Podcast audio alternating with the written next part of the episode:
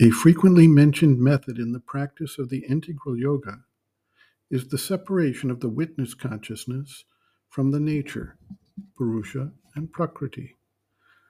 This separation allows the seeker to recognize the surface consciousness, the play of body, life, and mind based in the ego sense, as separate from the deeper, true physical, vital, and mental beings, which are actually not limited by the ego frame and are thus in contact with and participate in the powers of the larger planes for each level of consciousness of which they are a part.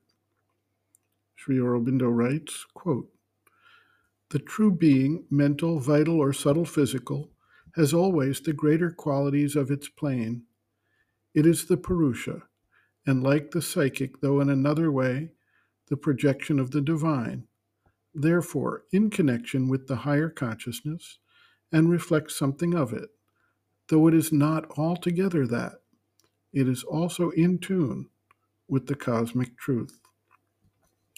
There is behind all the vital nature in man his true vital being concealed and immobile, which is quite different from the surface vital nature.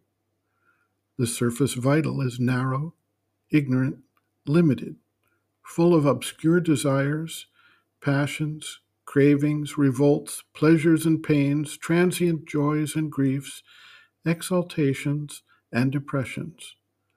The true vital being, on the contrary, is wide, vast, calm, strong, without limitations, firm and immovable, capable of all power, all knowledge, all ananda. It is, moreover, without ego, for it knows itself to be a projection and instrument of the divine. It is the divine warrior, pure and perfect. In it, is an instrumental force for all divine realizations. It is the true vital being that has become awake and come in front within you.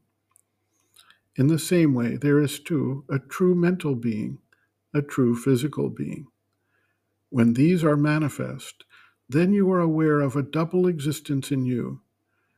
That behind is always calm and strong. That on the surface alone is troubled and obscure. But if the true being behind remains stable and you live in it, then the trouble and obscurity remain only on the surface. In this condition, the exterior parts can be dealt with more potently, and they also made free and perfect. End quote. Reference Sri Aurobindo and the Mother, Our Many Selves, Practical Yogic Psychology, Chapter 2, Planes and Parts of the Being, pages 102 to 103.